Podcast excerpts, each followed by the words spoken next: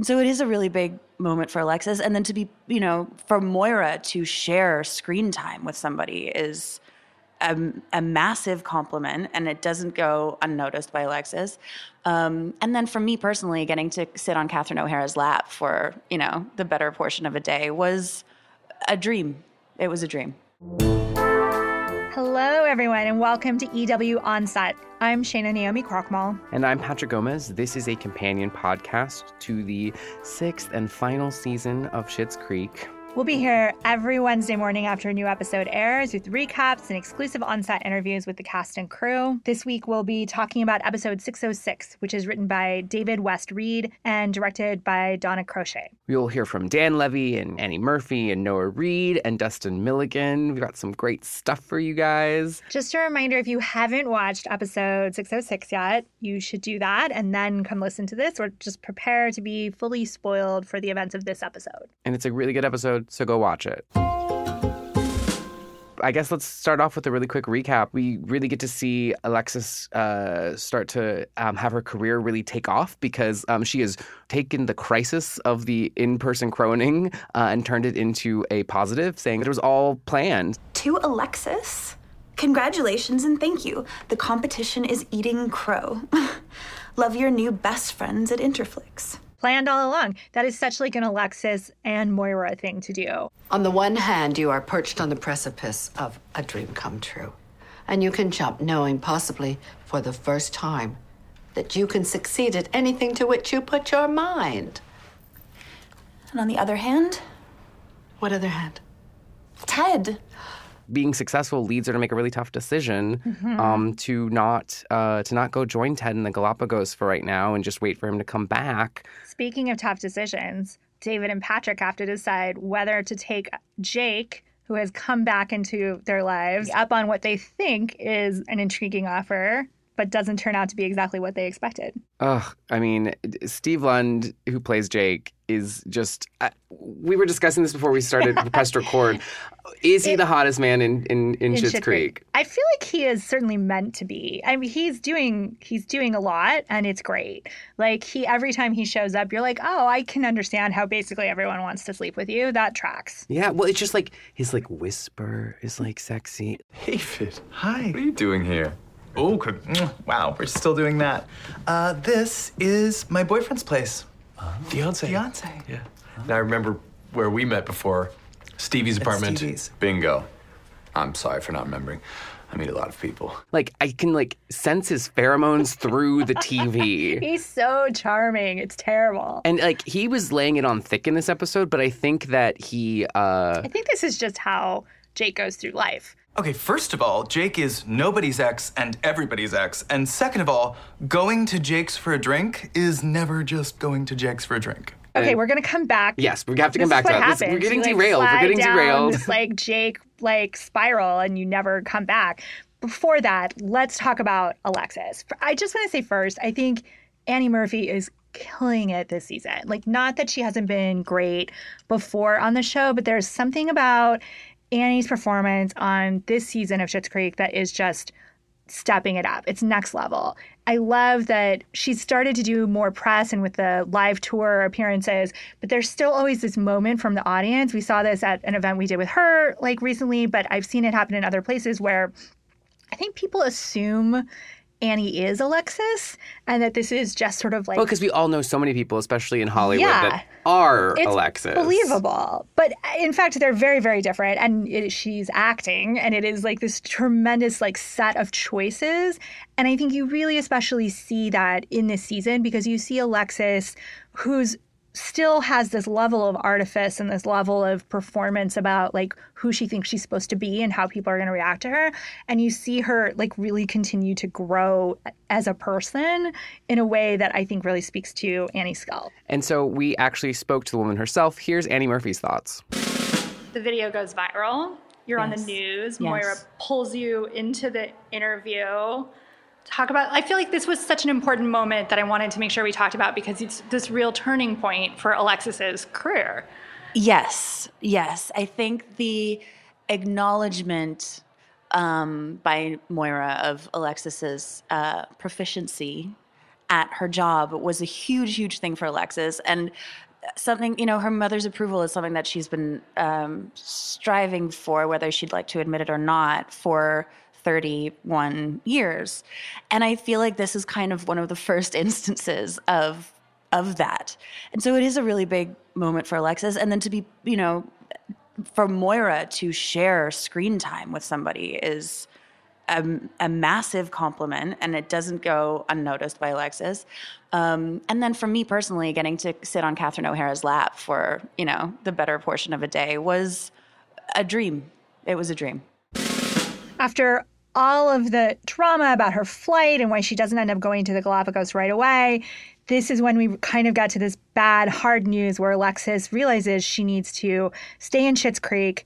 We spoke to Annie Murphy and to Dustin Milligan about Alexis's decision to cancel her trip to the Galapagos. So, in the midst of uh, Moira's crow attack going viral and like this great moment of success, um, Alexis cancels the trip to the Galapagos. Why?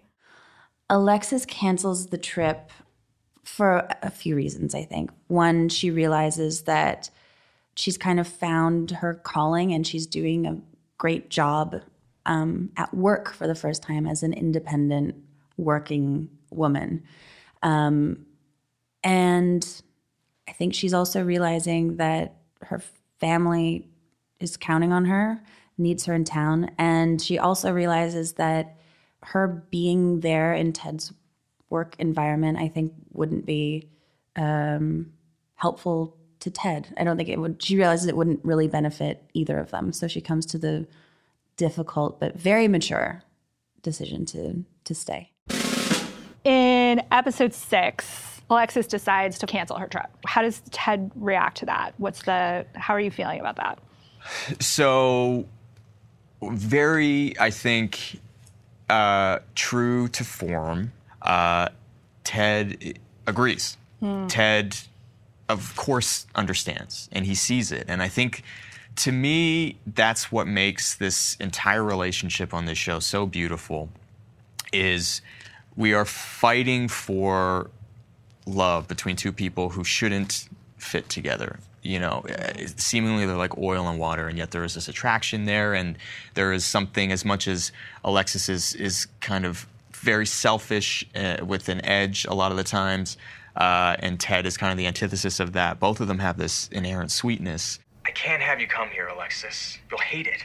And I'm not just saying that because the screens that I installed are actually attracting more bugs somehow, but you'd be leaving everything that you're doing to come here, and I can't guarantee that there won't be another work trip that takes me away for days at a time. Okay, so now are we allowed to talk about Jake? Are we back? We can Yes. go back down the Jake slide. Yes. Which, yes. Oh man. Jake's back. This is one of my best pieces. Got great taste. And from the looks of it, so does David. He built a coffee table for Patrick. Um, and when he realizes that Patrick and David are together, he invites them over for a drink. I was just planning on having a chill night in, but if you guys are free, I'd love for you to come by for a whiskey or whatever. Oh, okay. You know, you know what? We'll we'll think about that for a sec and see and see. Great. Hope to see you tonight. Okay. And for what it's worth, you guys make a beautiful couple. Thank you so much. which turns out to be a let's call it a party that will yeah. then have a massage circle. A circle massage circle. TBD following that. Yeah, um, we of course spoke uh, both to Dan and Noah about this um, hilarious situation that had me both like excited but also so cringing. So we get to see Jake back. Steve Lund, um, who's is always fantastic. But you also you give us this great dialogue about open relationships versus not open relationships, and another Drinking metaphor. alcohol metaphor to talk about sex and Yes. sexuality. Was that in was that intentional? Yeah, sure. Okay. Yeah, I mean, I think there's like in the last season of a show, you always, I, I always think it's fun to sort of give nods and winks to little details that that you've peppered throughout the series, and yeah, we wanted to, we thought that could be a fun little, um, you know, reference back to the to the wine analogy, and yeah, I mean, it was, it's, it's sort of seeing this couple continue to figure out what they want and who they are and what they need in the moment. Uh, and it's a conversation that many of my friends have had who are in relationships, and I think it's a, an ongoing conversation for a lot of people. So uh, it felt like an, an interesting area to explore for for David and Patrick. And who better to help them than Jake? And who better than Jake, who's just, let's be honest, an open door to literally In many ways. anybody An and open bar. everybody. Yeah. I love the moments where Patrick gets uncomfortable. because I think we all have been there in those situations, but I, the way you play those moments, I think, is, is fantastic. Uh, this, this scenario is is particularly cringe-inducing at moments. Yeah, that was a fun uh, a fun thing to play. Steve is such a a hilarious man as Jake. He he really gets to access a, a part of himself that it's just great to watch and be in the presence of.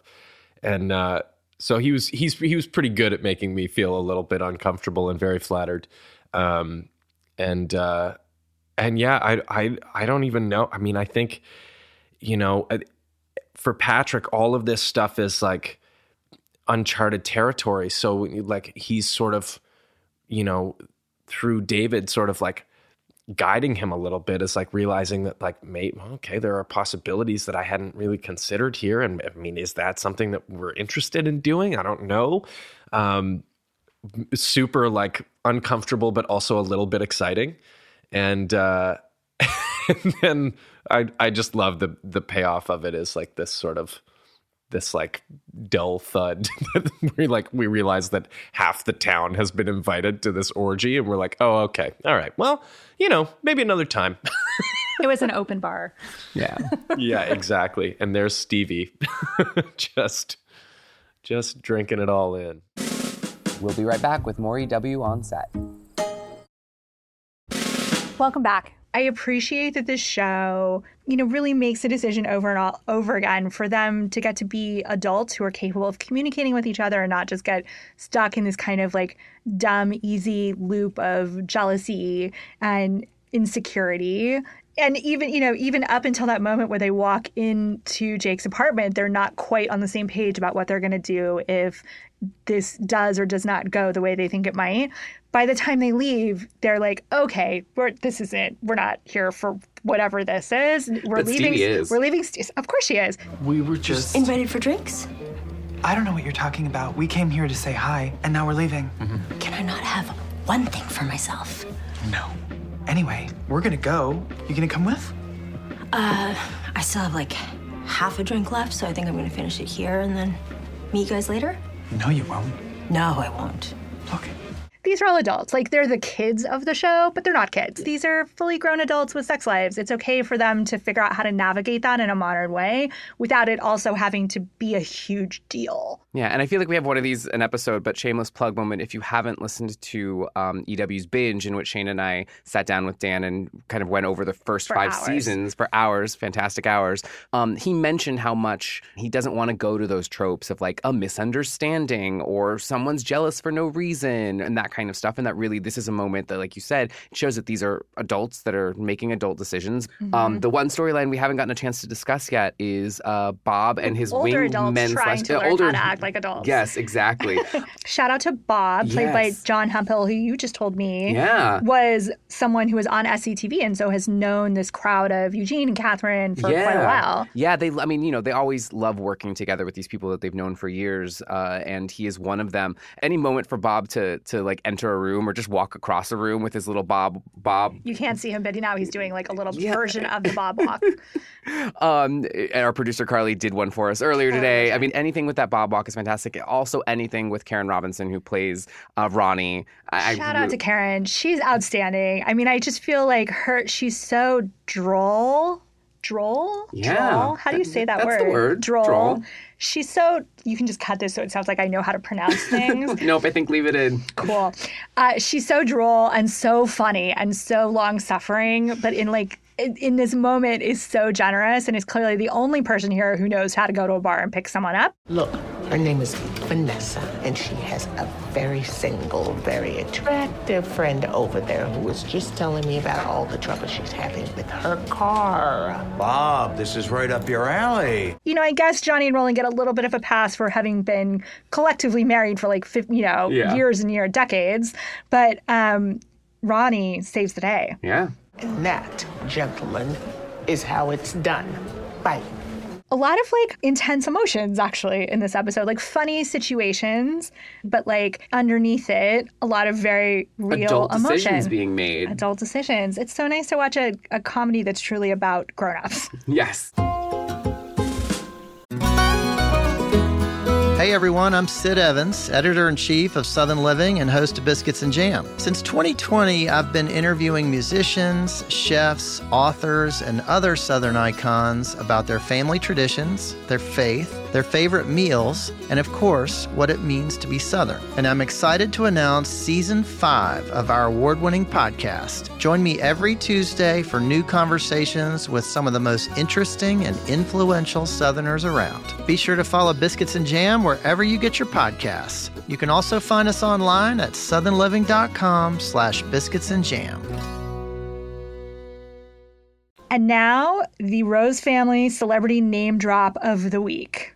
Why don't you go first, Patrick? What's yours? Um, a Caroline in the City reference. I 100% will uh, always be here for that. Thanks to your little attack of the Corvidae, we are Interflix's number one stream of the day, tied only with the fourth season of Caroline in the City. God, I wonder if Lea Thompson is a fan of Schitt's Creek. I, I think she would hope be. so. Like just having Moira say the words Caroline in the I'm City. glad that they exist in the same universe. This episode was a little thin on name drops, actually. Yeah, but what was your favorite? Well, I, I was going to go with They're all for you.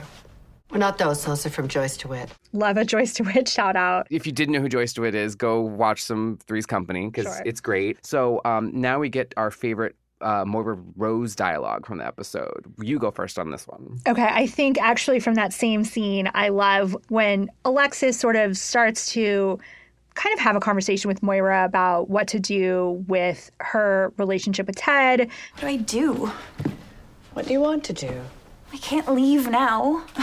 If you're worried about the flowers, they'll likely be dead in a week. I think this is the first time she's ever referred to Ted as Ted and not Theodore, which is Oh, interesting. I noticed that. Yeah. Um, so, like, interesting. I think it's because she was being in the moment with her daughter and Yeah. very, very, very sad. Well, my favorite um, Moira line is from uh, the opening scene um, where she's on the morning show. This is the first time we've really had a taste of like the bigger outside world Yes. on this show. Yeah. Um, that was kind of really cool to to kind of be like, oh yeah, like I just imagine exists. some morning show esque producer having to figure out what is a Schitt's Creek and Yes. where is it. I love the setup in the motel and that you can tell Alexis is like waving those cue cards the whole time and it's predicted exactly how Moira is going to go off the rails. And she goes off the rails, starts talking about the injuries, which is my favorite Moira line, where she starts describing everything, and it ends with, Oh, let me first assure your viewers that not a single crow was harmed. And as for humans, oh, nothing but a little wounded pride and one severed earlobe. Again, it's just like the words you hear her say. Uh, like she can say the word like ear- earlobe in a way that just makes you laugh. Earlobe, I guess, is a little bit of a funny word, regardless. But Especially out of the mouth of Catherine O'Hara. okay, so that brings us to our final moments, the moments that made us laugh the most and cry the most. Uh, let's start with laugh. My moment that made me laugh the most uh, was Patrick uh, being flirted with and just like Noah Reid's face throughout all of it because it was at the same time adorable and hilarious. Uh, and I mean, one of the best lines of this entire series is That is a great sweater, by the way. It really brings out your lips.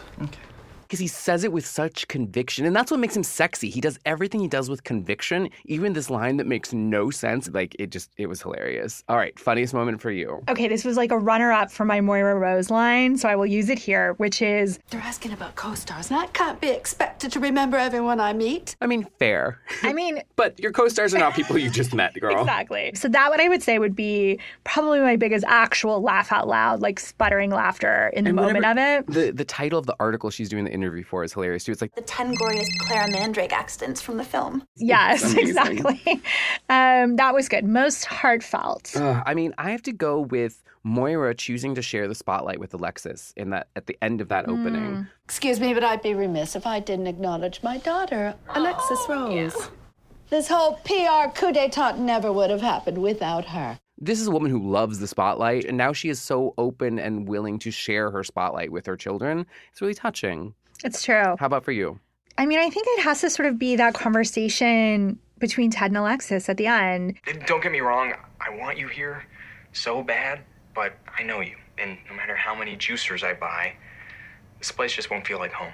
He's acknowledging in a more direct and less sort of funny way that the living conditions there would have been really, really tough for her. And I think he can tell would have been like a real source of conflict. And Well, it's almost like Gift of the Magi a little bit, where like they Mhm. both are willing to make the sacrifices necessary, but at the same time don't want the other person to have to do that. a person who understands that I would not be happier when there are more bugs is a person who I understand how to love.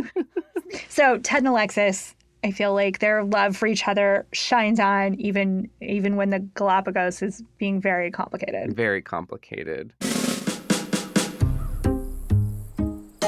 Thank you guys so much for listening. Um, we will be back with more on set interviews and our own insights and commentary. Um, so definitely continue to like and subscribe and comment. Shana, where can they find you? At Shana Naomi. And I am at Patrick Gomez LA. Uh, and but that's it for us this week. So thank you guys so much. Thank you. This has been EW on set.